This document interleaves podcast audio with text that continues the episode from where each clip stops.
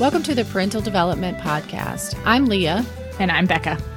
and we're two sisters, one with kids And one without. One with questions. and one with answers. One who's a licensed psychologist, And one who just wants everyone to hear what she has to say. We both have a heart to see parents succeed and kids thrive. In this podcast, we'll be discussing a variety of topics, all with the goal of promoting conversation and learning. Thanks for joining us. Let's chat.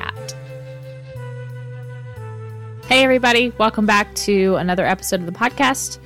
As always, we're glad you're here. And as always, I have no idea where we're going. So, Now that's not Well- true. technically, technically, Don't be fibbing. Well, we have a topic, but I have no idea where you're where you're steering this ship. So me and the listeners are all in the same boat. so take us where you will. Well, first of all, we would just like to say we have recently we learned it was a fuse. We were talking about Right. a fuse, Not a wick. in the last episode. Not a wick. It was a fuse. Okay, we get it. We got it. Thank you very much. Yes. It had been a long day. Word finding issues tend to go away when you're when you're at the end. So yes, we know it was a fuse. We'll try to do better. right. that was your vocabulary test for the week. That's right. We failed. All right. So I want to talk a little more about attachment. And honestly, I started thinking about it. I mean, I think about it regularly, but I started thinking about it much more in depth because I was watching season two of the documentary Cheer. Is it a documentary or is It's it a a docu series? What's the difference? Well, I guess a series would be a show. It's a docu series. Okay, that just means it's a sh- it's a show. That's not one. That's not the question I was going to ask. But I feel like it's scripted. But I don't think any reality show is actually reality anymore. Ever since like the first episode of The Real World and the first episode of Survivor, everything beyond that is like it's just scripted television. That might be. I think this is fairly unscripted because a lot of their people did some really horrible things during, you know, se- season one to season two, and they covered it all. So Oh, I've never seen it, so I'm going strictly off what you're saying. So you should watch it. It's pretty good. okay, I'll add it to my watch list. So Cheer, it's on Netflix. And the reason I started thinking about it, and I hope enough people have seen it to understand, I will try to, it's very popular. I will try to explain it in a way that if you haven't seen it, You don't need to. although maybe a little bit of a spoiler alert. So, I mean, I'll do the best I can. But it's a technical college, a community college. And so kids, many kids are coming there like right out of high school. They're younger, 18 to 20, 22 ish, maybe. And just like anything else, this coach has developed a team, a very good team there. They, you know, win nationals in their division regularly. And so many of the kids who come there are coming from troubled backgrounds hmm. and without having consistent caregivers or parents in their childhood. And they come, and this coach becomes like their mom, right? Okay. So there's this one specific male cheerleader that comes there. His name is Ladarius. and he, throughout the first and second season, they tell his story.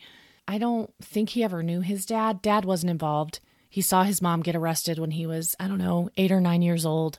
And then, you know, assume kind of like bounces through the system back and forth. Anyway, just didn't have any consistency mm-hmm. throughout his childhood which if you go back to the two episodes we did on attachment in my mind by definition his attachment system was disrupted. Mm-hmm. If we go all the way to like best case scenario it wasn't disrupted until his mom got arrested when he was eight or nine but she got arrested for drugs and he talked about the inconsistency. You know he was raised in like this one room apartment mm-hmm. with five or six siblings you know so yeah. My psychologist mind says things were inconsistent even before that. Right. and understanding kind of what that environment likely created for him in childhood he was disrupted for a while for a mm-hmm. long time. Okay so then he comes to this college and this coach monica he talks about her and says very blatantly she's like my mom. She's my mom. And mm-hmm. monica talks about him of like he's like one of my kids he goes to their house for holidays. They spend a lot of time together. She pays for his like dorm deposit. it is very clearly, especially in that first season, mm, half of the second season, a very clear attachment relationship that formed between these two. Yeah. Okay. So then, about halfway through season two, all hell breaks loose. So, first of all, what happened is COVID happened. Mm-hmm. Right? Their um, competition was canceled. Everybody had to go home. The pandemic affected them like it affected all of us. And Right. there was isolation, disconnection, all those things. Then they come back to school in the fall. And Monica, this is such a weird thing to talk about, but she went and did Dancing with the Stars. Okay. All right. So she was gone the first semester. She was not there. And she put in this assistant who had been on the team with Ladarius just a few years before. Anyway, they focus on that. And he got pissed, truly pissed, and eventually left, left in like the middle of the semester, went out in a blaze of glory and started going on Instagram and doing all kinds of things, making allegations. Now he's making allegations that Monica was abusive. Mm-hmm. You know, he since then has said like really horrible allegations about she encouraged recruiters to sleep with underage kids to get them to come there. I mean, like all these things, accused him of grooming kids. And so they document what it does to Monica. She's very hurt and upset by it and says like he was like one of my kids. I don't understand what happened. Mm-hmm. And they document him of him saying all these horrible things and saying like she she's not the same person anymore. What I'm saying is true. Mm-hmm. All these things. I knew what I was doing. I was the only one who could tell her. La la la. Okay, so that's that's the drama on the documentary Okay.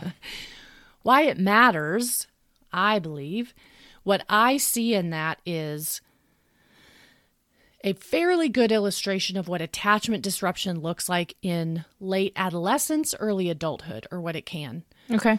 And so this kid, many people would have said, like his attachment disruption was repaired or was fixed because he had this new relationship with Monica. Mm-hmm.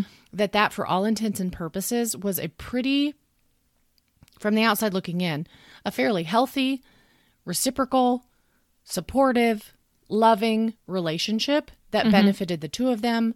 And the two of them felt similarly about one another, cared about each other, and he was making progress in that area.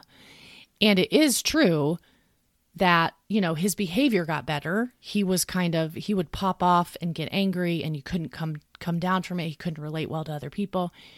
That improved in the two ish years he had been there, mm-hmm. largely because of this relationship he had with his coach. Okay. And that is what you would expect to see for someone that has this attachment disruption in early childhood. They often are real unpredictable.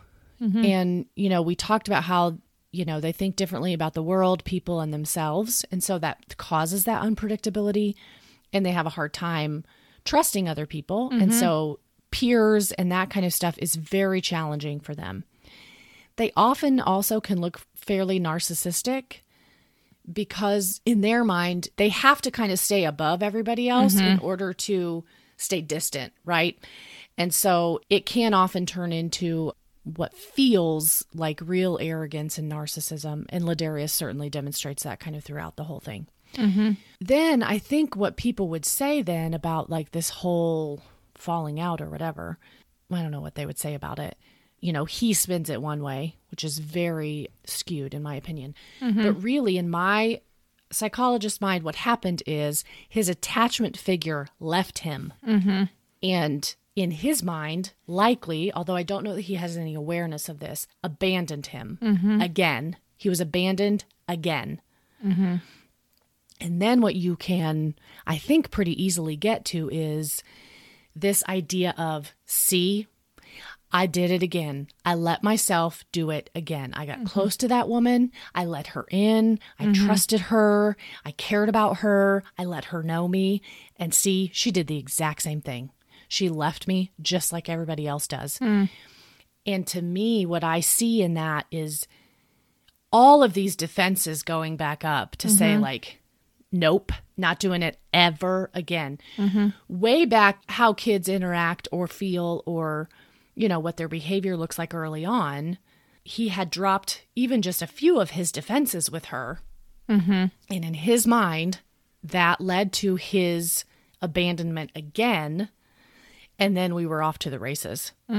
And then nothing could get him back because, in his mind, he really believes she had done this horrible thing to him. And in her mind, she thinks like I was gone for like two months. I came right. I was coming right back. I talked to you on the phone. You knew I was coming back. What's the big deal? And it feels very, and it is very disproportionate to what is happening, and really hard to understand Right. because our logical, not attachment disordered brain says, You knew I was coming back. Mm-hmm. Why are you doing this? This doesn't make any sense. And so then we often start to, to give all kinds of, you know, they're bad people or they're X, Y, or Z. I saw a little boy that was abandoned. Mm-hmm. And he didn't know what to do with that. It mm-hmm. really hurt him. He can't sit, tell anybody that he's hurt. right. And so instead, he goes right back to lashing out, making accusations. That's a very common thing in kids with attachment, mm-hmm. true attachment disruptions. They make all kinds of allegations against the people they care about the most. Why is that? Very common. I think because they expect to be abused. And so sometimes they make allegations for that reason. Sometimes it's that whole thing like, you're going to leave me on my terms. Mm-hmm. Knowing, right, if I'm in foster care and I make an allegation against my foster parents, more than likely I'm getting moved. And so sometimes it can contribute to that self fulfilling prophecy we talked about, where the allegations make them bounce more, mm-hmm. which, while damaging to them, feels more appropriate to them. Mm. It feels like, right, that's what they're worthy of, that's what they deserve, that's what feels comfortable. And so they make allegations against lots of people therapists, mm. mm-hmm. teachers. Yeah. it's super super common. Uh, they're not feeding me they're abusing me all kinds of things and that's what he started to do this ladarius he really like went at her real hard and made some real damaging allegations against her Hmm. That's sad. That hurts my heart. yeah it's it's super sad because you know as you as you see certainly him but but all of these kids and adolescents they can very often end up alone mm-hmm. they end up completely alone or surrounded by people they're not alone alone but they're around people that are just takers and not good mm-hmm. people. Because when you get to the point where you cannot allow yourself to have close meaningful emotional relationships with people mm-hmm. but you still have such a desire for connection you end up with people that just either take stuff from you or your your relationships are purely transactional right? Like they'll be friends with you as long as they can get something from you. Mm-hmm. So it kind of feeds that connection itch but isn't a real relationship and it's not people that really care about you. Mm-hmm. And a lot of these kids and young adults end up being taken advantage of pretty significantly because they've lost the ability to kind of discern who's appropriate and who's not. Because it feels less scary to be with someone that doesn't really care about you. Mm-hmm. Then you enter those relationships over and over again when the people who really care about you are thinking, like, hello, I'm still here. All you got to do is come back. Right. And they just, they can't allow themselves to do that. And so they can often get themselves into some pretty dangerous, risky, just unhealthy places relationally and physically because Yeah. they're just seeking these things that aren't good for them or aren't they feel good to them but they're not healthy for them they're not great for them I mean, this is a simplistic statement, but like seeking those things in essence out of just like a biological need for connection, for attachment. yeah because i mean the alternative i suppose is right like you sit in your sit in your house all day or you don't do anything or and so we're still social beings Right. and this is true of any age person with attachment disruptions their relationships are very surface. Mm-hmm. They are not intimate. And i don't mean that from a physical intimacy kind of way. I mean like they are not emotionally intimate relationships because that is too scary. Mm-hmm. And so yeah, that that need for connection is still there.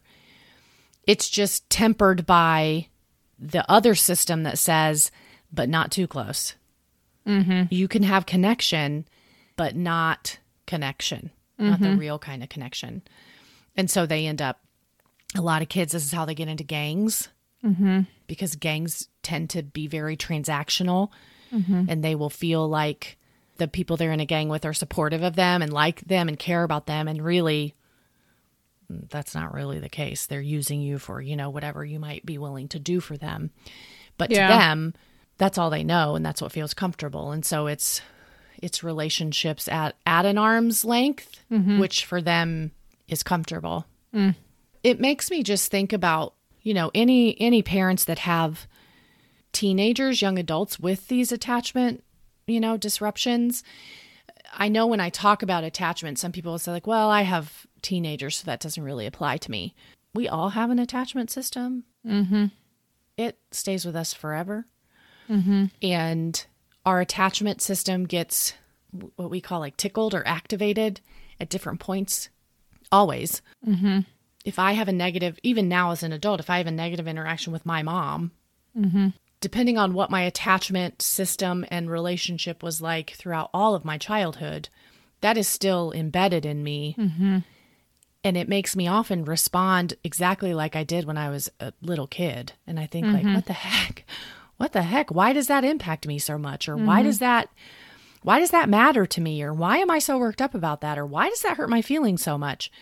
it's all interconnected with well that's how it developed and so that still stays with me throughout my life and Yeah. so if you have kids who are you know adolescents or early adulthood it's not that attachment doesn't matter or you don't need to know about it or that kind of thing it certainly changes as they get older and attachment throughout adolescence even healthy attachment shifts. And it's supposed to, right? Like teenagers are supposed to become more independent. They are supposed to pull away from parents. I think we all know this, but there's all kinds of research that like peers really are the the most important people and the most influential people for adolescents. As a parent, that's a little bit terrifying, but you know, Yeah. it is what it is. That's just the that's just the reality. And so my attachment with my child is going to change as they, be, they become an adolescent, but that doesn't mean it's not important and I don't need to pay attention to it. I work with a lot of teenagers who have attachment disruptions that started in childhood. And I think we talked about this in those couple episodes about attachment that in order to resolve that ever in life, you have to repair it. You have to go back and repair it. And so just because they're an adolescent doesn't mean that's not still the goal or that's not still the way in which we would repair some of that attachment. And so I have worked with parents, foster parents, grandparents, guardians, I mean, like whoever, teachers sometimes, to say, we got to repair this kid's attachment, even though he's 15. Mm-hmm. And so, what? Do, how do we do that? What do we need to do? It looks very similar as far as needing to go back and attach with them like you would a, chi- a young child, which is real tricky as they get older. Mm-hmm. But I've seen some attachment, like pure attachment therapists. I've seen them where they'll have, you know, a, an adolescent and their parents come into a room and they'll have that teenager lay on the lap, like put their head in the lap of their parent. Mm. And kids with an attachment disorder, that does not feel good to them. They mm-hmm. will, I've seen like their legs start bouncing and they start moving or they can't handle it. You know, they'll do things like try and encourage eye contact, which again, if you think of a baby, that's how we that's mm-hmm. how we initiate attachment. They'll give them assignments of like you need to do like 5 hugs a day and I want you to lay in their lap for 20 minutes a day. That kind of thing, which we, I think as kids get older, we think like, that is silly. Yeah. That is weird. Well, and I think, does that work? yeah, it does. That's crazy It to think about. Well, we're rewiring those neurons, right? Like we need if that is how connection is made, that's how connection is made no matter what age we are. And if you think about even healthy relationships in adulthood, there are components of all of that. Mm-hmm. Of I would give you a hug and I would talk to you and look you in the eye and I would be okay in proximity with you and mm-hmm. those kinds of things. People with attachment issues, not so much. There's a, usually a lack of eye contact. They don't like proximity to other people, certainly not their caregivers or their their people. So yeah, it it can work. There's got to be some other stuff, you know, surrounding it, but Yeah. it be, just becomes so a lot of times it's really hard for parents to do that with teenagers because it just is so awkward. Yeah. It sounds awkward. Yeah, it is. Which I think is also why like it's so I don't know at what point does that change? It, it wouldn't be awkward for my 9-year-old to come lay with me. No. Yeah. When does it shift to think like you're too old for that? You're too old for hugs or you're too old. I mean, it's I don't I know. say you're too old for hugs, but like there is a there is a spot somewhere that that shifts and now it's like that's strange. let me ask you this because I always not always but i've heard a lot of like my friends that have kids that are older right whether they're middle school and they're getting up there and they're high school and they they say something like you know especially boys right Mm-hmm. there will be a day when he he won't want to hug me or he won't you know he's getting out of the car to go to school and you know he won't turn around and say i love you mom like is that just a like a society like a i don't say peer pressure thing that do you think that that is a factor in that re- part of that like what you said like when does that stop is it just like oh their friends would make fun of them so they stop doing it or is it do you know what i'm asking Yeah. Yeah, I think like does the kid have something to do Yeah. with when that Yeah. Yeah, I think I think partly. I think again, much of that is developmentally appropriate and normal. right And there is supposed to be a pulling away and autonomy that develops in adolescence. That is supposed to happen. As parents, that doesn't feel great, but hopefully it gives people a little bit of comfort to know like that's you're not doing anything wrong. There's nothing wrong with them. That's supposed to happen. Let it happen. You're still okay. So I do think that's that's probably part of it. However, what I would say is there should still be at home mm-hmm.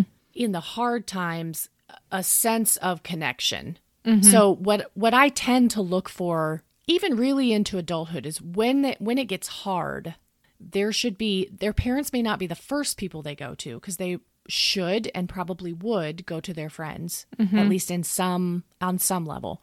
But there should still be a sense of connection and comfort that is sought by a caregiver mm-hmm. in an attachment relationship and again that is true as we age it shifts maybe mm-hmm. so for a long time and many of us i think i said this in one of the episodes right of like i'm Yeah. sick just want to go lay on my mom's couch Yeah. i want her to make me something to eat an egg sandwich an egg sandwich. That's what we get when we're sick. but there's also a connection. I have now I have a different attachment figure. My husband is a different attachment figure for me. Mm-hmm. When I have a hard day, he's the person I want comfort from him. Or in other mm-hmm. situations, I want comfort from my friends or mm-hmm. I want comfort from right? There's still a seeking of comfort. Mm-hmm. And so it doesn't have to remain parents as kids age. And it's not, again, it's not supposed to. But there should be like an underlying thread in there.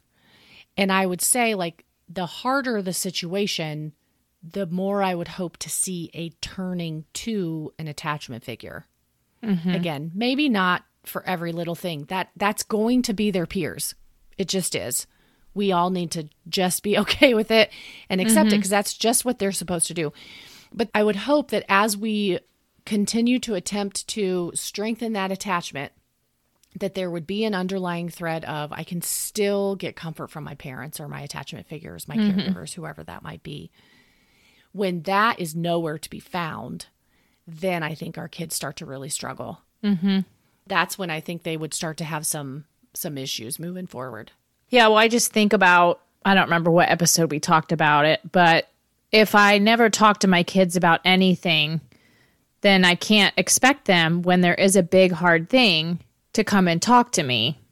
Yeah. And obviously, that's just the environment and the relationship that I build with my kid, wh- whether it's shutting down emotions, whether it's whatever that is. How or is it factored into that attachment? Does that make sense? Yeah, we've talked about this, I think, over and over again. Anything you start earlier is easier. Mm-hmm. As it relates to all of this emotional development, attachment, all of it, mental health stuff is earlier. Earlier intervention is always better. So, the odds of you being able to maintain this kind of attachment with your adolescent is better if you've started from birth. I mean, that's just just where we're at. Mm-hmm. That does not mean, like we've said over and over and over again, that it's ever too late to start that. What this might look like, and again, I say attachment, I am I am almost always talking about ongoing attunement. And so what I think you would see in teenagers that really have never been able to have conversations with their parents or maybe haven't felt validated or connected much. What you might see is a parent that knows something is wrong Yeah. with their kid mm-hmm. because we know our kids enough to know something's wrong with him, but there is no, there's not enough connection for that kid to feel safe enough to talk about it. And now listen, it does not mean that every time your kid doesn't tell you something, that means you've like done something wrong and they're not safe enough and all that stuff. Mm-hmm. Some of it is developmentally appropriate. Right. But if you're in that spot and you have teenagers already and you think like I'm too late, I've missed the boat. That is where I would start is a reattunement when you know something is wrong. I think a lot of parents then they just leave them alone. And A, that's what they tell you they want. Mm-hmm. And so I'm a big believer and advocate for like, if they tell you that, leave them alone. That doesn't mean you like walk away, close the door, never to return again. Mm-hmm. It means there is still this ongoing attunement of, okay, I will leave you. I can see that something is wrong. And I just want you to know that I want to hear about it when you are comfortable telling me. Or I will leave you alone. I'm going to come back in 20 minutes because I care about you and I can tell that something is wrong and I want you to know that I'm here with you. Or I know you may not feel comfortable talking to me about that. Would you write it down? Do you want to like write something back and forth? Mm-hmm. Is there anybody else you would like to talk to? Do you want to talk to my friend or your aunt or your teacher? Is there somebody you can talk to because I care? It's really hard to to like we've said go back and all of a sudden convince your teenager you can give it to me. I'm safe. You can I will I, you won't be in trouble. I won't overreact. If you have a history of doing that, it's going to be really hard to just magically convince them today's the mm-hmm. day. You can give Right. me all of your stuff. When likely this is a big thing if it's so big that you can tell something's wrong. Right. So that probably is not going to happen. But what you can do is start that validation process mm-hmm. and start using different words and start using behaviors that are different and just more attuned to them. Mm-hmm. Much like you would if you had a little five year old that you know can't tell you what's really wrong, but you want to comfort them. What would you do? You might try to get close, or you might rub their back, or you might listen to music together, you might just sit with them all of those same same kinds of things that again we think are weird when my kid is 15 but truly it's the same function it is the same it's the same and as much as your kid will let you do that's what i would do. I mean go lay in bed with them. Mm-hmm. If you have a teenager truly and you feel like disconnected and there's something wrong and you don't know i mean i would ask first don't just crawl in bed with them but go lay in bed with them and say like i'm just going to lay here mm-hmm. for 20 minutes or if you want to talk i'll talk or you talk about something completely different. Like you just mm-hmm. start as you know bedtime is always the place i tell parents to start and this is i do this professionally it's the easiest place to start and start to be attuned and build connection because mm-hmm. just everybody's defenses are down. Mm-hmm. And you're in the dark you don't have to look at each other it's just easier. So you could start there. But i don't want people to think this whole idea that it's too late because my kid is 14, 15, 16, whatever. Or it doesn't matter this whole this whole attachmenty mumbo jumbo doesn't matter because my kid is 14, 15, 16 and that has already been set or I'm too late or you know, you're just talking about little kids and that doesn't apply. Again, little kids become big kids and big kids become adults. We are all at the core like I am a little 4-year-old. Mm-hmm. When when you really like bust me open and something bad happens to me, I go back to being a child that mm-hmm. that needs the same comfort and support that I needed then. And we tend to look at our teenagers as though they're they're mini adults, and they just aren't. Mm-hmm. They're just not. They're closer to children than they are adults, for sure. Mm-hmm. Well, you even referenced it too. Like if you were to get in a disagreement with mom or a fight with mom, or, you know, we even talked about it on the episode where we kind of did some of our own work. The messages that we grew up hearing subliminally or unconsciously or whatever, the subtle messages that we heard were in order to maintain our attachment and that relationship, you're quiet, you are mm-hmm. subservient, you defer to other people. Like those are the messages that we got. So it does apply to us in adulthood. That still matters because if in my adulthood, I think that in order for me to maintain relationships with the people that I care about, I have to not say what I want, what I think, or what I feel, or what I need. That's my attachment. Like that Correct. that is directly reflective of the messages that we got growing up. And so Right. it is very, I don't want to say ignorant, but it's very, it's not accurate to think that attachment only applies to kids up till age 12 or, Right. you know, whatever, because it does affect us as adults and therefore as teenagers. And so Yes. there is such a huge importance of it's never too late even now as an adult like doing my own work like i'm still doing that and Right. so yeah it applies just as much to me as it does to a 15 year old as it does to my three or four or five year old Right. And the therapeutic term for this is a corrective experience, right? Mm-hmm. And that's a mm-hmm. lot of times, even in therapy, we're trying to give clients, people, a corrective experience. And that's what we're doing with this parenting thing, especially if you have older kids. Mm-hmm. They come into this situation thinking they know how you're going to respond because they're basing it on every other time you've responded to them. And so the first time you give them a corrective experience or something completely different, they are going to think like, "Who the hell are you and what did you do with my mom?" Mm-hmm. Because this is not how this was supposed to go.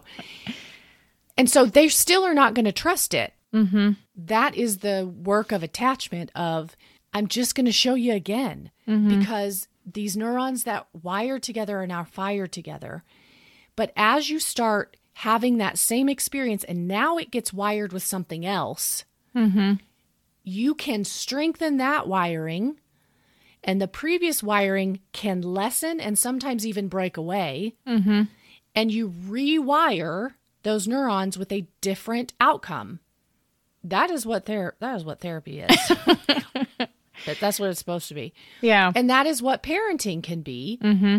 in making this shift. So I am really trying to just rewire those beliefs that now my caregivers are going to be validating and responsive and connected and safe. Mm-hmm.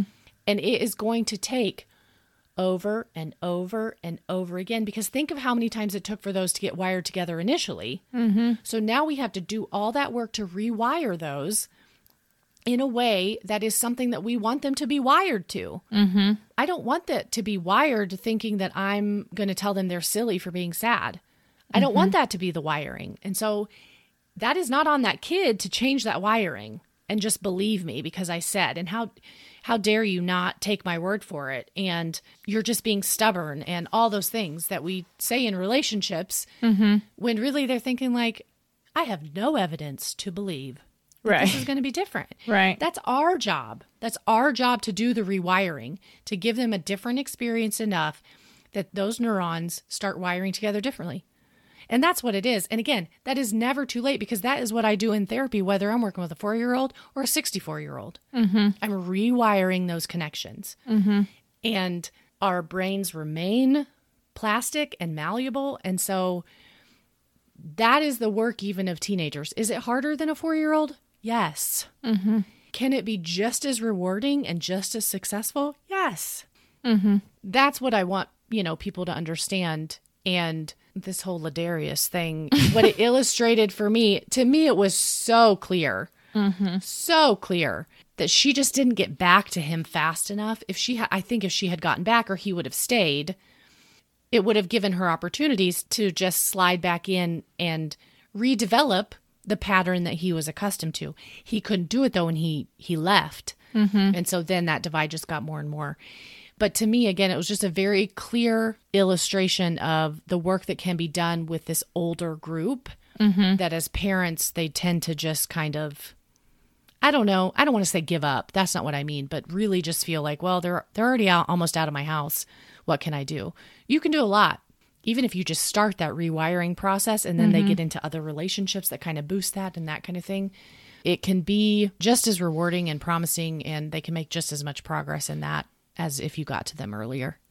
Yeah, which I've talked to you about this example, but I worked at a high school and there were a couple kids that I kind of like took under my wing or whatever and there was one one girl and it was in Indiana and so it was in the dead of winter and I felt bad cuz she was walking like I don't know like 6 or 7 blocks in the dark in the morning to catch the bus.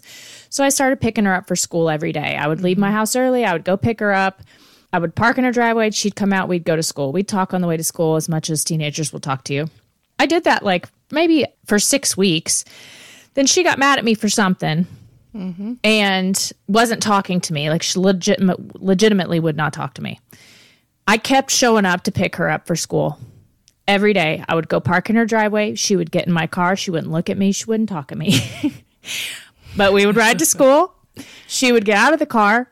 She would go into the school building all day long. And then some days I would take her home from school too. Wouldn't talk to me until eventually, and I don't know how long. It. I think it was probably two or three weeks. I picked her up and took her home from school every single day, and she would not talk to me. And then all of a sudden, she started talking to me again. Yeah. And so it was just like, I mean, that's another just a simple example of I didn't have to say anything. No. All I had to do was be consistent and do what I said I was going to do and let her know that I was there.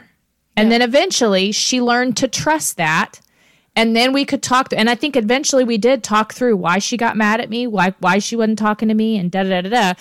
But it took that two or three weeks of her testing to see if I was going to dip out on her Yep. or I was going to stay for her to feel comfortable enough to trust me enough to have that conversation. And it's the same thing. It's even more so, I think, with your own kids. But there's power in that and just being consistent and just being there. Yeah. I think that in and of itself can build a lot of trust to maybe one day have those conversations if they're not comfortable now having those. Right. Yep. Absolutely. That's the work. We're going to keep doing it, y'all. That's right. All right, we're going to leave it there for this week. Thank you very many. We will see you next week. Have a great week, guys. Bye. Thanks for listening to this episode of Parental Development. If you found this helpful at all, please leave us a five star review on Apple Podcast or wherever you choose to stream. And if you have questions that you'd like answered on the show, email info at parentaldevelopment.com. We'd love to hear from you to know that someone else is actually listening. And remember, we're all doing the best we can in this parenting thing. So survive the day and keep the kids alive. See you next time.